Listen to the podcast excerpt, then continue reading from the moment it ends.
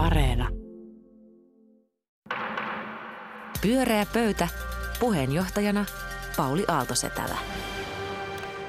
Pyöreä pöytä on saapunut studioon ja mielipiteen muodostusvuorossa tänään Anu Koivunen, Olavi Uusivirta ja Mika Pantsar. Tervetuloa, olette päässeet sateesta ja myrskystä tänne Pasilan studioon elävinä, suht kuivina. Kyllä, kiitos. Vihdoinkin. Mukava olla täällä taas pitkästä aikaa. Hyvin onnistu. Hei, ensimmäinen kysymys. Mä tiedän, että tämä on aika, aika tämmöinen niin vaativasti muotoiltu, mutta koska tiedän teidän niin kuin älykkyyden ja valmiuden vaikeisiin tilanteisiin vastata, niin nyt kun koko maailma seuraa Afganistanin operaatioja ja tämä Suom- Suomikin monellakin, monessakin mielessä niin on, on, on uusien asioiden äärellä, noin 300 ihmistä aiotaan evakuoida niin monta kuin nyt ehditään tässä määräajassa, niin kertokaapa meidän kuulijoille nyt joku analyysi, näkökulma tai näkökulma tästä kriisistä, mitä ei ole vielä kuultu. Olavi, ole hyvä.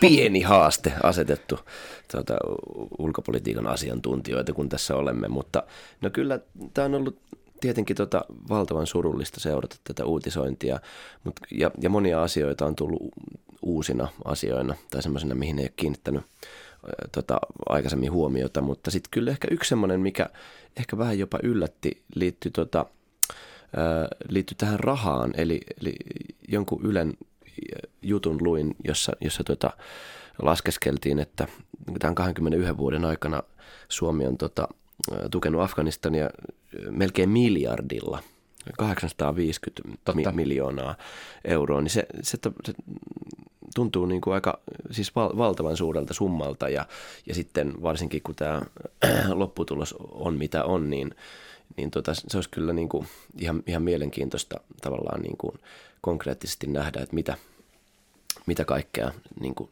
sillä, Sillä sai. rahalla, sillä Niin, rahalla on saatu Niin, totta. aikaan. Mutta nythän se tuke, tukeminen jatkuu ja se on minusta hyvä, että, että tota Afganistan ilmeisesti on niin kuin eniten Suomesta kehitysapua saava. Niin on. saava Katastrofiapu maa. jatkuu, vaikka se muita hankkeita on avun tarve vaan kasvaa. Juuri näin. Hyvä huomio. Hyvä Olavi. Anu, mitäs, mitäs sanot semmoista, mitä ei ole vielä uutisista kuultu? Kiitos kysymyksestä. Tuota, matkalla tänne kuulin, kuulin uutisista, että, että tuota, Afganistanin naisjalkapalloilijoita pääsee Australiaan ja, ja tuota, on evakuoitu sekä ilmeisesti aikuiset että nuorten joukkueita, jotka on olleet kansainvälisissä turnauksissa.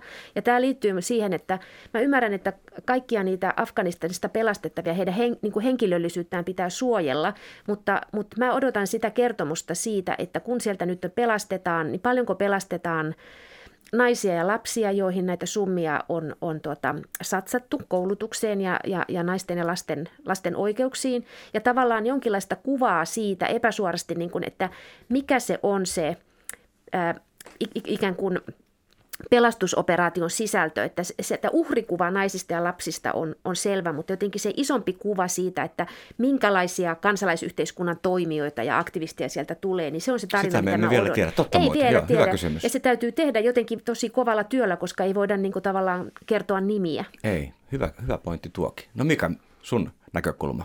No, mu- mulle on ollut kyllä iloinen yllätys nähdä, että kerrankin Suomen puolustusvoimista on jotain iloa niistä miljardeista. Se on todella upeata työtä, mitä ne on tehnyt ja sitten vielä puolustusvoimaan viestintäosasto osasi ottaa just oikeita kuvia sotilaasta, joka kantaa nukkuvaa lasta ja muuta. Ihan mahtavaa Ilo nähdä Mika puolustusvoimiin tyytyväisenä ensimmäistä kertaa tässä ohjelmassa. tässä ohjelmassa. Erinomaista. Mikäs meidän seuraava teema? Olavi, ole hyvä.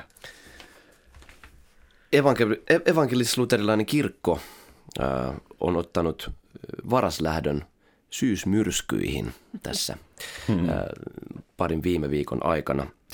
Ää, Helsingin tuomiokapituli kapituli erotti provokatiivisista kannanotoistaan tutun Kai Sadinmaan pappisvirasta tuossa reilu viikko sitten. Ja, ja tähän, tähän erottamiseen on ö, tuomiokapitulin päätöksen mukaan kolme syytä. Ensimmäinen syy liittyy Sadinmaan esittämiin näkemyksiin pappisviran kumoamisesta ja papin vihkimisen tarpeettomuudesta. Toisena syynä on mainittu Sadinmaan kehotus maallikkojen ehtoolliseen, eli, eli siis mahdollisuuteen viettää ehtoollista ilman pappia. Ja tota, kolmas syy on Sadinmaan irtisanoutuminen piispan kaitsennasta. Ja, ja nämä, nämä seikat olivat sitten liikaa ja, ja Kai, Kai Sadinmaa erotettiin hän ei enää saa toimia pappina.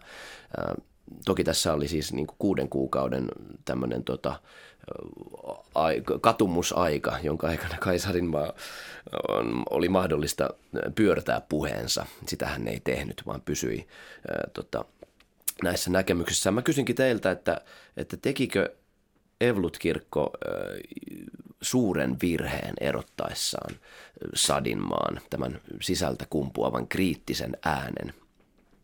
Oliko no niin, se virhe? Selkeä, hyvä kysymys. Aloitatko Anu sinä? No mä ajattelen näin kirkon, kir, kirkon jäsenenä myös, että, että mä ajattelen, että musta tätä vaikea ajatella, että onko tämä niin virhe, selkeä virhe tai joku dramaattinen virhe, koska mä näen, että tämä on tavallaan yksi oire siitä isommasta kuohunnasta, joka niin kuin kirkkoa ravistelee, että siellä on siellä on niin kuin voimakkaita jakolinjoja, on varmaan aina ollut jonkinlaisia, mutta että just oli kirkolliskokous ja kun sieltä luki uutisointia, niin tavallaan siellä on ollut ikään kuin, no koko mun aikuisajan se oli naispappeus ja nyt on tämä avioliittokysymys sellainen, joka, joka niin kuin jakaa pappeja ja, ja vaikuttaa siihen, että keitä pidetään pappina, mikä on kirkon uskottavuus, miltä kirkko näyttää jäsentensä silmissä ja näin. Että mä ajattelen, että Sadimaa niin kuin, nyt hän on antanut tavallaan ymmärtääkin haastatteluissa, että hän tavallaan niin kuin vei tätä niin hän käsikirjoitti tämän itse, niin hän, hän niin kuin sanotti Helsingin mm. Sanomista, hän käsikirjoitti, että hän tavallaan teki tästä performanssia, jotta hän niin kuin räväyttää sen mm. niin kuin draamallisesti auki. Niin mä en niin kuin tavallaan, että mä näen, että tavallaan se erottaminen oli osa sitä kirkon johdon, voisi sanoa venkoilua tai sitten diplomatiaa, mitä tapahtuu koko ajan. Mika? Mulle nämä uutiset kertoo aika vahvasti siitä, että kuinka hierarkinen järjestelmä kirkko on, että todellakin siellä on piispa, joka käskee pappeja ja sitten papit ikään kuin hallitsee tätä maallisia, meitä tavallisia ihmisiä. Mä olin kyllä vähän niin kuin yllättynytkin siitä, että kuinka vahva hierarkia se on ja jos se on tämmöinen hierarkia ja niin kuin tavallaan sisä, sisäisesti rakentunut tämmöinen hierarkia, niin se on oikeastaan aika luontevaa, että potkitaan pois se, koska se ei mm. suostu tottelemaan sitä järjestystä. Että se on vaan, kirkko on tämmöinen tietynlainen järjestys ja se on hyvin ymmärrettävää. Kyllähän Sadimaa itse tätä rakensi tätä omaa mm. performanssia mm. ja todella hieno, hienosti ja hauskasti ja hänen, hänen tai upeasti, mutta hänen niin kuin ne pointsinsa, aikamoinen radikaali ajattelija hän on ollut, niin, niin varmaan piispatkin on sitä mieltä, että hienoja ajatuksia. Ei varmaan puolust... siitä, että pappia ei tarvita ja koko pappisvihkimyksen niin, voi se oli siis se, se, oli se ongelma. erikoinen. Niin kuin no se oli ongelma, mutta ei se ollut ongelma, mitä hän sanoi esimerkiksi homoavioliitoista tai, tai mitä hän sanoo köyhyydestä ja muusta. Kyllä, kyllä ne sopii kirkon linjaan, mutta se, että tavallaan kyseenalaistaa sen oman asemansa tai sen hierarkisen järjestelmän, niin, niin ei se nyt ole mun mielestä kovin kummosta, että sitten joudutaan ulos siitä järjestelmästä. Ja hän niin itsekin ymmärsi. Niin kuin nämä Lutersäätiön papit, jotka hyväksyvät naispappeutta, niin hekin joutuvat lähtemään. Kyllä. Näin voi käydä. Joo. Se on, se on tota ihan kiinnostavaa. Tämä, mä itse mietin sitä, että missä, missä määrin kirkon on syytä ikään kuin seurata ajan henkeä ja, ja missä määrin on syytä pitäytyä joissain äh, ikiaikaisissa ikään kuin tota, rakennelmissa ja rakenteissa, koska siitähän kirkossa on myös toisaalta kyse, että se, että tota, että se on kuitenkin tavallaan, puhutaan niin kuin satoja vuosia vanhasta instituutiosta.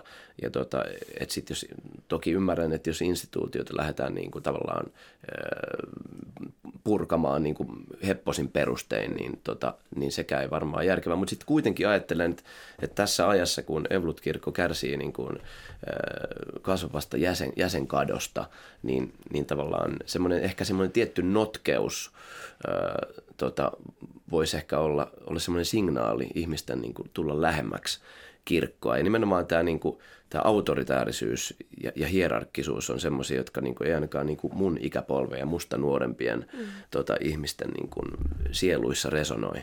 Se on varmaan totta. Joo, ja sit, mutta että tässähän on kiinnostavaa, että tavallaan tämä Sadimaan niin kuin näissä nyt joissain haastatteluissa Kotimaa-lehdessä oli joku kirjoitus ja kirkko ja kaupunki ja sitten tämä Helsingin Sanomat, niin toisaalta hän niin kuin kuvaa myös itsensä aika tällaisena niin kuin profeetallisena hahmona tai, tai ristillä riippuvana hahmona. Kyllä siinä on semmoinen Kristusvertaus kir- kyllä. Aika vahva niin kuin ajatus. ja, ja hän, hän on lahja kirkolle Hän myöskin. on lahja kirkolle, mutta että siis toisaalta siinä on tietysti se, että se draamahan tulee siitä, että hän niin kuin tavallaan paljastaa sen. Hän niin kuin tavallaan pakottaa kirkon käyttämään sitä autoritääristä valtaansa, eikä anna mahdollisuutta tavallaan sellaiseen niin kuin hienosäätöön. Että kun mä ajattelen, mä luin kollega, kolumnisti Huisasbladetissa kirjoitti Maria Sundblom Lindberg, että kun hän edelleen on siinä tilanteessa, että, että hän ei, hän ei, niin kuin, jos hän, hän on niin kuin saarnavuorossa tai hän on, hänellä on tuota Jumalan palvelusvuoro, niin on kollegoja, jotka ei voi olla samassa tilassa, koska niille tulee häirintyneitä ajatuksia ja ne ei voi keskittyä mm-hmm. uskon. Siis tavallaan, että Pohjanmaalla on joku tällainen tilanne, jossa,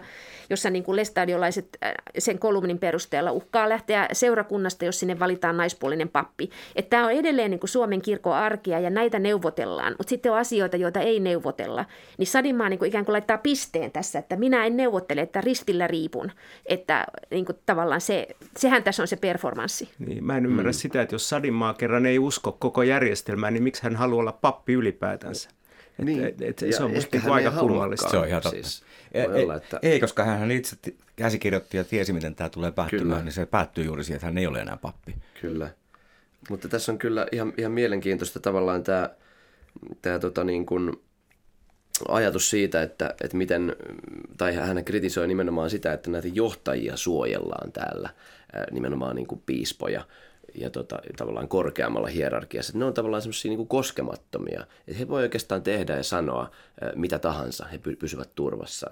Niin, ja, ja viittaa niin kuin osaltaan varmaan myös tähän niin kuin Teemu Laajasalon. Niin hän ei voi sietää näihin, tota, selvästikään tota, Helsingin piispaa. Mm. Kyllä. Pyörää pöytä. Pyöreä pöytä. Ja Anu Koivunen, ole hyvä. Kiitos. Äh, eilinen suuri uutinen tai eilinen suuri mediatapahtuma oli tietysti suurlähettiläspäivät ja siellä pidetyt äh, puheet, jotka... Fantastinen mediatilaisuus. Fantastinen mediatilaisuus siinä, tuota, kilp, ei tiennyt miten päin olisiko, oli niin paljon tarjolla isoja ajatuksia.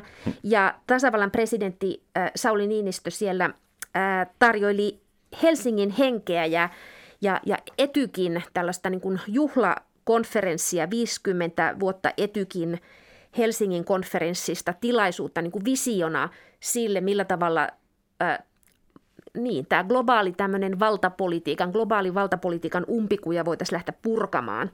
Ja siellä me kuultiin niin kuin, tavallaan häneltä ajatuksia, joita hän oli esittänyt jo keväällä Helsingin Sanomissa ja sitten hän kirjoitti Foreign Policy-lehteen kesällä ja on käynyt erilaisten johtajien ja kollegoiden kanssa keskusteluja tätä, että hän niin pohjustaa tätä visiota siitä, että kun Suomessa tosiaan elokuussa 75 35 maata allekirjoitti Etykin päätösasiakirjan, jolla niin kuin ikään kuin yritettiin tulla toimeen ja rakentaa siltoja kylmän sodan tilaisu- tilanteessa. Siis tilanteessa, jossa oli taustalla siis Tsekkoslovakian miehitys ja Berliinin muuri ja Kuuban kriisiä, Unkarin kansannousu ja tämmöisiä tapahtumia, niin sitten Suomi pienenä maana oli kuten itse muistan hyvin lapsena, maailman keskipiste hetken.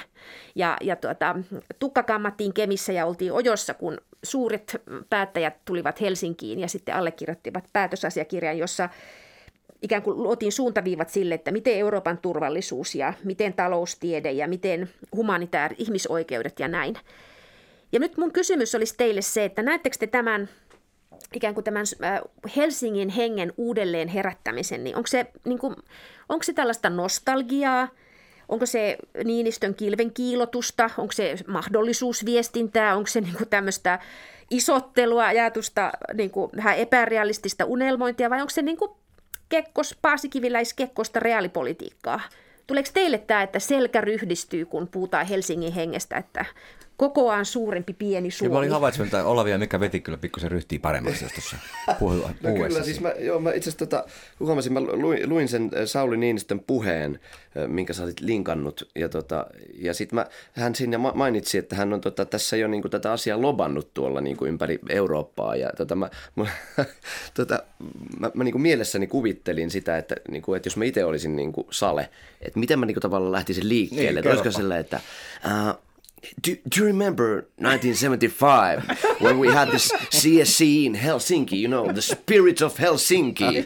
What if we did the same thing again? What do you say, guys? Juuri noin se varmaan meni. Näin se varmaan, ja sitten kuule vastaanotto on ollut erittäin, Erittäin innostunut. Totta kai. Jos ovat olleet olemassa Joo, vielä Ihmiset 75. on erittäin hyvä loppari ilmeisesti. Ja, tota, ja, ja, tota, o, siis, ja tämä on, tää on niinku tämä kysymys. Te, te olette kuitenkin ollut siis Mik- Mika Olemassa, ja Anu niin. olemassa silloin mun tietääkseni, niin kun tätä etyk on, on pidetty. Niin tota, siis onko, minkälainen niin totuuspohja tällä niin se tulee Helsingin hengellä? Oliko jotain äh, olosuhteita, joista voi, vo, voitaisiin niin kuin, to, totuudenmukaisesti sanoa, että se oli Helsingin henki? tuohon tota, Salen propagandaan, niin pakko sanoa, että Jaakko Iloniemi kertoi, että yksi ongelma etykissä oli se, että Kekkonen ei oikein osannut englannin kieltä. Ja Joo. Sale varmastikin osaa, osaa englannin kieltä, mutta tota, mä itse muistan, että mä olin Mannerheimin tiellä tota, autojonossa. Mä olin auton apukuskina kesätöissä ja Fordit ja Brezhnevit ajo ohi ja me vaan odotettiin, että liikenne jotenkin siitä tuk- tukkosuus loppuisi. Että mulla ei ole mitään kauhean hyviä muistikuvia, muistoja sinänsä. Ja Olit sitten silloin muist- jo kapinallinen Joo, joo, ja sitten muistan kyllä ihmetellen, että pitääkö kaikki pultsarit viedä Helsingistä pois ja, ja samalla lailla kuin olympialaisissa vietiin, niin mä en te, usko, että nyt te tulee nyt käymään. Anun kysymykseen, että mikä noista vaihtoehdoista vai, vai joku Mu- muu? mu- musta, musta on oikeasti hieno juttu ja oikeasti ihan, ma- ihan uudestaan, mahtava. Pidetään uudestaan. Kyllä. Kyllä ilman muuta. Ja, ilman muuta. Mutta et siinä edellisessäkin etykissä, niin, niin siinä kesti varmaan seitsemän, kahdeksan vuotta, että sitä valmisteltiin. Että jos ei tätä ole valmisteltu, niin tämä menee kyllä yli Niinistön presidenttikauden. Mä veikkaan, että se löytyy aika monesta hänen puheenvuorosta, että Joo. on valmisteltu. On. Ja, ja sitten se arktisen alueen nämä erilaiset niin kuin puheenvuorot, mitä Niinistöllä on ollut, niin siinä on oikeasti Venäjä ja Yhdysvallat saanut mukaan siihen. Että siinä on oikeasti kyllä mun mielestä, että ei se ole pelkkään No Suomi voi olla kokoaan suurempi, jopa hallitusohjelmassa sanotaan Niin. näin. Siis mä olin jo hetken huolissani, että te ette ottaisi tätä vakavasti, kun mun mielestä tämä on niin kuin todella kiinnostava siis siinä mielessä, että kun mehän on, niin kuin, mulla on ollut koko ajan tämän ikäisenä niin kuin 50 plussana sellainen olo, että me niin kuin palataan koko ajan semmoiseen kieleen, jonka muistaa lapsuudestaan, että siis tavallaan vastakkainasettelujen kiihtyminen ja liennytyksen tarve. Että se on sellaista, niin kuin se kylmän sodan kieli on tullut uudelleen julkisuuteen ja näin. Ja, ja, ja, ja sehän niin kuin Etykin tarinassahan on varmaan, siinä on, siitä on monta tarinaa ja se on niin kuin hirveän monimutkainen prosessi, mutta se mikä siinä on ikään kuin tavallaan tunnistettavaa on se, että tai yle aina kerrotaan se, että Helsing, tässä päätösasiakirjassa oli niin kuin kolmantena korina nämä ihmisoikeudet, jotka antoi aseita Itäblokin erilaisille toisinajattelijoille perustaa tämmöisiä Helsinki-komiteoita ja alkaa vaatia Tsekoslovakiassa tai Moskovassa erilaisia ihmisoikeuksia. Tätä on yksi tarina etykistä. Mutta sitten toinen on se, että siinähän niin kuin Niinistön puheessahan oli tämmöinen ajatus, että pitäisi päästä, niin kuin, että okei, pari, me ei ehkä pystytä hirveän paljon, mutta edes niin kuin joku minimaalinen konsensus pitäisi löytää, jotta olisi jonkinlaista säällistä maailmanjärjestystä. Eli se on tavallaan, niin kuin hänhän nyt ei ole mikään hirveä idealisti, niin hän on niin kuin aika tämmöinen inhorealisti enemmän niin kuin siinä puheessaan, että löytyisi edes jotain, ja se voisi olla sitten se Helsingin henki. Että se on ehkä vähän masentava ajatus hengestä, mutta kuitenkin. Joo, ki- kieltämättä. Toi, toi tavallaan niin kuin, eli sä usko, mutta vastasit sä siihen kysymykseen, että oliko silloin, mitä se Helsingin henki silloin äh, vuonna 75, mitä kaikkea se oli? se oli varmaan niin kuin monia asioita, että ainakin sitä, että Suomi oli tosi täpinöissä ja ojossa. Mm. Se oli niin kuin valtava kansallinen projekti ja semmoinen. Ja silloin ei tullut, me ei välttämättä ajateltu sitä, että Euroopassa oli silloin muutamia ei-vaaleilla valittuja presidenttejä siellä, kuten Kekkonen ja Ceausescu. Joo. Mutta, tuota, että se oli, mutta että sehän oli niin kuin kansal, mi- minä, kansalliselle minäkuva oli hirveä boosti. Kyllä se jotain jääkiekon MM-voittoa on niin kuin rinnastettavaa Rin- hetkeä oli. varmaan silloin todisti. Joo, ja var, varmaan se siis niin kuin, tämä tämmöinen eräänlainen niin kuin meidän maine tämmöisenä, tai imago jonkinlaisena NS-puolueettomana maaperänä on sitten niin kuin semmoinen otollinen maaperä. Niin. niin, ja meidän kyky vaikuttaa muihin. Niin ja siis sehän oli yhtä suuri kuin olympialaiset 52, että mm. sehän oli niin kuin seuraava olympialaisista. Mutta sitä mun mielestä ehkä nyt tänä päivänä voisi ajatella, että olisiko suurvaltojen tilanne vähän sama kuin silloin, että silloinhan niin kuin Brezhnev halusi niin kuin mm. saada tunnustuksen siinä Euroopan rajoille ja muille ja, ja mm. tavallaan sehän oli Venä- Neuvostoliiton aloitte, oli ensiksi ja sitten Suomi ikään kuin otti sen itselleen ja mm. tavallaan voisi ajatella, että Putin haluaisi ehkä tunnustusta suurvallan johtajana ja myös vähän niin kuin lieventää näitä erilaisia vastakkainasetteluja, joita Ukrainan miehitys on aiheuttanut. Toi on hyvä pointti siis sinänsä, että siinähän se rauhan perustahan oli niin kuin rajojen tunnustaminen ja päätös, että ei puututa toisten sisäisiin asioihin. Eli että annetaan siellä sitten jokaisen mekastaa omien rajojensa sisällä suvereenisti. Että siinä oli niin kuin tällaisia tietysti, joka on ihan ristiriidassa sen ihmisoikeuskysymyksen kanssa. Mutta että se on ehkä just sitä realismia. Että toi on tärkeää, että, että totta kai se on pit, niin kuin poliittinen prosessi ja pelin paikka kaikille, kaikille osallistujille. Mutta että siis huomasitteko te, että Niinistö myös lanseeraa tätä ihmisvelvollisuuskäsitettä, joka ilmeisesti on ö, tota, laina, onko se Eero Paloheimolta tai joltain, mutta että siis, että kun hän puhuu niin kuin ihmisoikeu- ei puhu ihmisoikeuksista, vaan ihmisvelvollisuuksista. Että hän yrittää niin kuin tavallaan asettautua tällaisena, että Suomesta, Suomi, kuten muistetaan, ei ole tuomari, vaan lääkäriä – ja, ja mm. tuota, tavallaan sillä tavalla nykyään Suomi on osa EUta eikä sillä tavalla neutraali tai puolueeton, mutta et kuitenkin tavallaan tarjotaan tällaista jotain. Että onhan tässä kansallisen kertomuksen aineksia, mä ainakin tosi innostunut. Joo, mutta tuleeko meillä kiire, jos, jos tota kolmen vuoden päästä pitäisi jo pistää tota kokous pystyyn? Niin, mutta paremmin Helsingin henki kuin Tukholman syndrooma. Niin. Kyllä. Ja varmaan se ehkä helpommin syntyy kuin koronapassi. Pyörää pöytä. Suora lähetys sateisesta Helsingistä ja Mika Pantsar.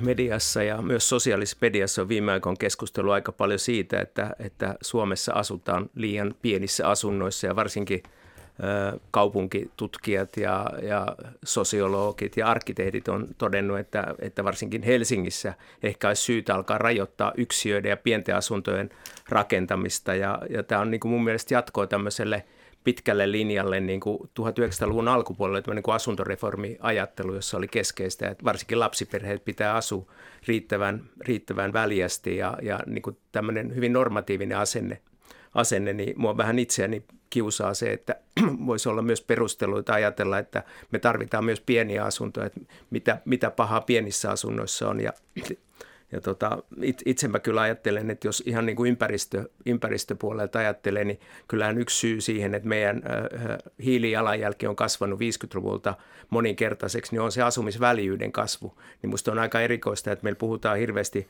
asuntojen lämpötilan laskemisesta niin kuin ympäristömielessä, mutta ei koskaan asuntoväljyyden kasvattamisen tarpeesta. Ja mun mielestä voisi tämä ympäristöpuolelle ihmisetkin joskus tuoda esiin tämän pienten asuntojen e-, edun siinä, siinäkin. Mutta oikeastaan mä kysyn teiltä, että, että onko teidän mielestä, onko syytä rajoittaa pienten asuntojen rakentamista? Onko pienet asunnot ongelma? Että en mäkään halua sitä romantisoitua kuvaa, kun lehdissä on juttuja, että asuntovaunuskin voi asua tarvittaessa ja muuta, mutta joku, joku tässä mua, mua niin ottaa päähän ja Helsingin Sanomien mukaan, niin tässä on nimenomaan ekonomistit, jotka on sitä mieltä, että pieniä asuntoja pitää rakentaa. Ja mä oon kerrankin samaa mieltä ekonomistien kanssa, että meidän pitää sallia myös pienten asuntojen rakentamista. No niin, mikä on ärtymys on se hyvä lähtökohta keskustelulle? Mm. Joo, siis tota, no mun on vaikea niin kuin muodostaa kantaa tuohon, niin kuin, että pitäisikö pienten asuntojen rakentamista rajoittaa, mutta mun mielestä niin kuin paskojen talojen rakentamista pitäisi rajoittaa. Että, että se on niin kuin se, mikä mut saa raivon partaalle, se niin kuin rakentamisen laatu. paskatalo. No, paskatalo on semmoinen, joka kestää 50 vuotta ja sitten pitää rakentaa uusi. Että, että sata vuotta sitten, kun rakennettiin, niin ne talot on edelleen pystyssä, niissä ei ole mitään ongelmia, niissä ei ole mitään kosteusongelmia. Ja ne kaikki talot, mitä on rakennettu vuoden 70 jälkeen, on, niin kuin, on tota, ne on niin kuin koko Uraa. ajan, koko ajan tota, tota, niin kuin, ne on pitänyt rakentaa uudestaan käytännössä suuri iso osa niistä. Et, et sen, et sen, sen verran pitäisi rakentaa. Et kyllä tämä liittyy myös siihen tuossa, tota, mikä on ollut nyt keskusteluista, että, että, että minkä, minkä muotoisia, niin kuin, minkälaisia taloja rakennetaan. Että rakennetaanko tämmöisiä niin kuin, ikään kuin syvä rakenteisia taloja, joissa on tämmöinen niin sanottu keskikäytävä, Putki. jonka ympäriltä niin. lähtee... Sehän siinä tutkimuksessa niin, kävi ilmi. Jonka ympäriltä Put... lähtee semmoisia niin pitkulaisia pötköjä, joiden päässä on semmoinen yksi pieni ikkuna, niin tota, en, mä, en mä näe sitä niin kuin kovin, kovin mielekkään. Mun mielestä tämmöisiä asioita voidaan, pitäisi ehkä niin kuin voida jossain määrin, ja jotkut kaupungit on sitä rajoittanutkin. Ja tota, mitä tulee niin kuin tähän pieniin asuntoihin, niin tota, en mä tiedä, tässä on niin kuin peiliin katsomisen paikka, niin kuin, asutaanko me pienissä asunnoissa? Minkä kokoisissa asunnoissa te asutte esimerkiksi?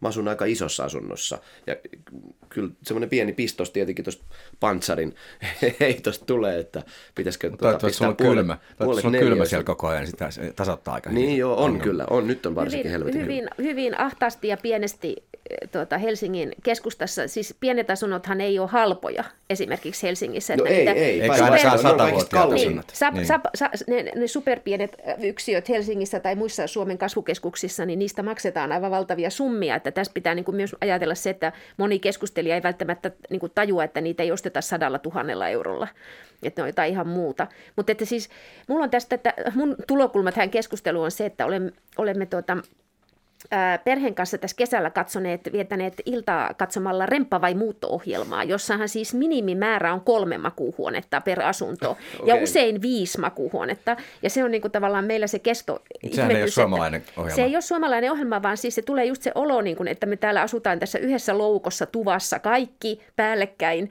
Ja sitten nuo britit, niillä on kaiken näköistä, kuinka monta reception rooms, kuinka monta olohuonetta ja kellä kaikilla on joku ruokasali ja aurinkohuone. Ja open concept on aina ratkaisu. Nimenomaan, aina open concept on ratkaisu. Ai säkin katsot. Kyllä, mikä se on? Nyt tästä tulikin tällainen guilty pleasure-paljastus. no niin, nyt sekin tuli paljastus. Unohtakaa kuulijat tämä. Mutta siis mikä, tässä ei nyt oikein löytynyt vasta, vastakaikua.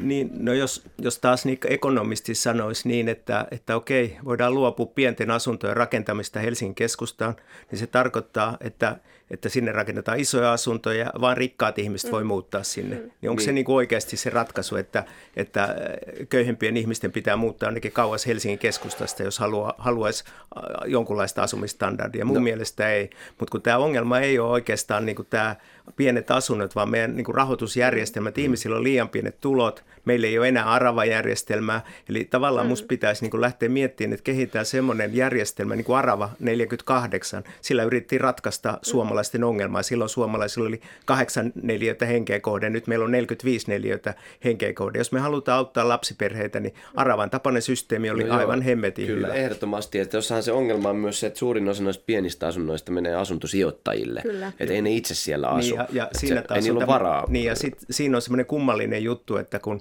ostaa uuden asunnon, tämmöinen asuntosijoittaja, niin se saa yhtiölainat vähennettyä sekä lyhennykset että korot mm. siitä yhtiölaina silloin, kun ottaa vuokralaisen sinne sisään. Se on ihan kummallinen systeemi, että meillä on tavallaan niin kuin institutionaalisia ongelmia, mutta ei mun mielestä se, että meillä rakennetaan pieni asunto, jos joku haluaa asua pienessä asunnossa. No ei, joo, niin valitkoon itse. Kyllä. Paitsi aika harva pääsee sen valinnan tekemään juuri noista syistä, mitä kuvasit. Niin, niin mutta tämä ei ole vapaa valinta. Mutta ei, ei säädeltynä. Ja, ja, ja siis tuostahan mä oon ihan Mika kanssa samaa mieltä, että onhan se järkyttävää. Me kun luetaan päivittäin uutisia siitä, että meillä on pääkaupunkiseudulla pula niin kuin te, päiväkodi, päiväkodeista, varhaiskasvatuksesta, pätevästä henkilökunnasta. Ryhmillä ei ole o, o, tuota, vetäjiä ja, ja samoin tietysti terveydenhuollossa. Ja, ja siis kun me tiedetään, että nämä kaupungit on tehneet ikään kuin li, oman linjakkaan ratkaisunsa, että palkoilla emme lähde kilpailemaan, niin onhan tämä aika niin kuin hmm. mahdoton mahdoton yhdistelmä, että, että jotakin ratkaisuahan tähän tarvitaan ja varmaan tarvitaan sekä pieniä asuntoja että uusia järjestelmiä. Et, et, Eikö hitaskin ole poistumassa käytöstä? No kyllä se on kai poistumassa, mutta siinäkin oli se ongelma. Se oli alun perin, siis kun kysyttiin, että minkälaista mä asun, niin mä oon ehkä kerran elämässäni asunut semmoisessa keskimääräisessä suomalaisessa neliömäärässä, eli, eli päästiin las, neljähenkäinen perhe muuttaa sataan neliön, joka ei nyt sitten sekään, sekin on paljon mm. alle sitä, niin se oli hitas järjestelmä. Se oli aivan loistavaa, että pystyttiin myy, ostamaan halvalla, jouduttiin myymään halvalla. Se oli aivan ok siinä elämäntilanteessa, kun oli lapsia ja haluttiin asua Helsingin keskustassa. Mm. Mutta hitas meni sitten siihen, että siitä tavallaan tuli sijoituskohde, joku ostaa useita hitaseja ja antaa niin, vuokralle ulos, joo. niin eihän se sillä lailla voi toimia. Ja sama Arava kaatui siihen, että, että kun Arava sitten otettiin pois, niin esimerkiksi Tapiolassa asuntojen hinnat nousi älyttömän korkealle, kun siitä Arava, jolla oltiin päästy halvalla, luovuttiin. Eli, eli sitä aina sitten luovutaan helposti niistä järjestelmistä. Säätely puuttuu, säätely pettää. Niin, Siitähän mutta... tässä on kysymys. Hyviä systeemeitä ja sitten niin kuin väärinkäyttöä. Kyllä, ja siis kerropa, mitä se Ruotsissa Ruotsissa on ollut se iso debatti, mihin hallituskin kaatui melkein silloin. Niin, Tämä siellä on liittyy vuokrasääntely. asunto- Se on niin kuin niin, sitä ei ymmärrä kukaan. Niin. Ruotsalaista asuntojärjestelmää ei ymmärrä kukaan ja on ka- yksi minuutti Se on aikaa. jonkun toisen ohjelman teema. Se, se, se voisi olla kokonaisen Pysytään Se- suomalaisissa kännissä Kymmenenosainen edelleen. keskustelusarja aiheesta Ruotsin asuntomarkkinat. Mutta yllättävää oli mun mielestä se, että miten kuitenkin pieni prosentuaalisesti määrä niin kuin Helsingissä oli niitä pieniä asuntoja. Et kaikista niin kuin Suomen kaupungeista se oli, täällä oli ehkä niin kuin 20-25 prossaa se, niin kuin, jossain muualla oli jo, jopa niin kuin 40 prossaa niin kuin, näitä niin sanottuja pieniä. Niin, ja sitten Suomessa on 10 prosenttia kaikista asunnoista tyhjiä tällä hetkellä. No siis joo, ja varsinkin jos sä menet tuonne Eiraan ja Kaivopuistoon, niin, Niin, niin, niin. se on, ei ole valot ikkunoissa. se Niin, on tai, tai Lonto, niin Lontoossa on kestä- ihan sama. Sijoittajat ostaa Lontoossa, kun hinnat nousee. Joo. Ja ne pitää tyhjinä niitä. Eikä halua, koska se vuokralaisen niin kuin ettiminen on niin, kuin niin On- iso on vaiva, se- että on se. mieluummin Ja arvo se on nousee joka tapauksessa. Just näin. kamalaa. Pyörää pöytä. Kiitos ajattelunne avaamisesta jälleen kerran Mika Pantsar, Anu Koivunen ja Olavi Uusivirta. Oli hauska kuulla teidän, teidän juttelua. Kiitos paljon, samoin. Oli tosi mukava. Ja kiitos kuulijoille. Hei, tämä jatkuu, tämä pyöreä pöytä on jatkunut jo, jo toistakymmentä vuotta ja jatkuu edelleen. Ensi keskiviikkona uudet aiheet ja uudet puhujat. Hei hei. Pyörää pöytä.